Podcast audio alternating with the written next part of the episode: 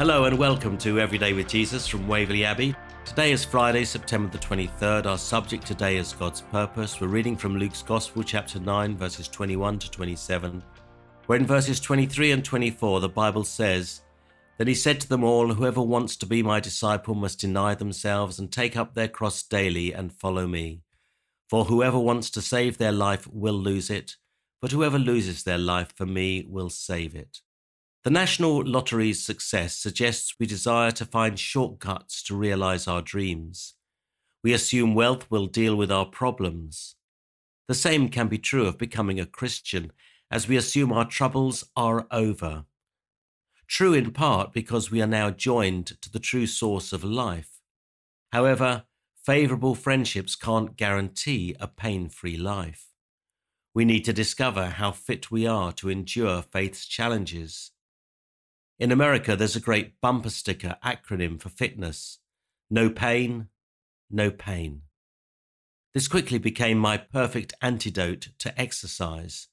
But as every athlete knows, sacrifice demands difficult choices to serve their athletic ambitions. Sadly, from my perspective, Paul calls us all to become athletes in 1 Corinthians chapter 9 verses 24 to 27 because discipleship demands a steady focus and investment over time.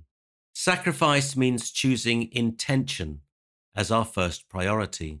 Here we test and clarify our true ambition. Whose will takes primacy, ours or God's?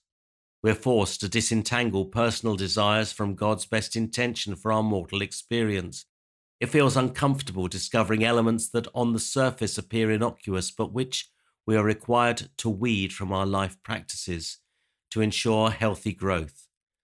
Such moments test our resolve, and many require time before a final decision is first taken, and even longer for full implementation.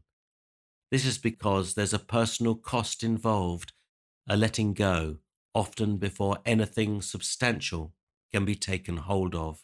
This is the risk of faith, the chosen life of the disciple. So, what are the sources of possible pain that distract you from peak performance as a Christian athlete? Let's pray together.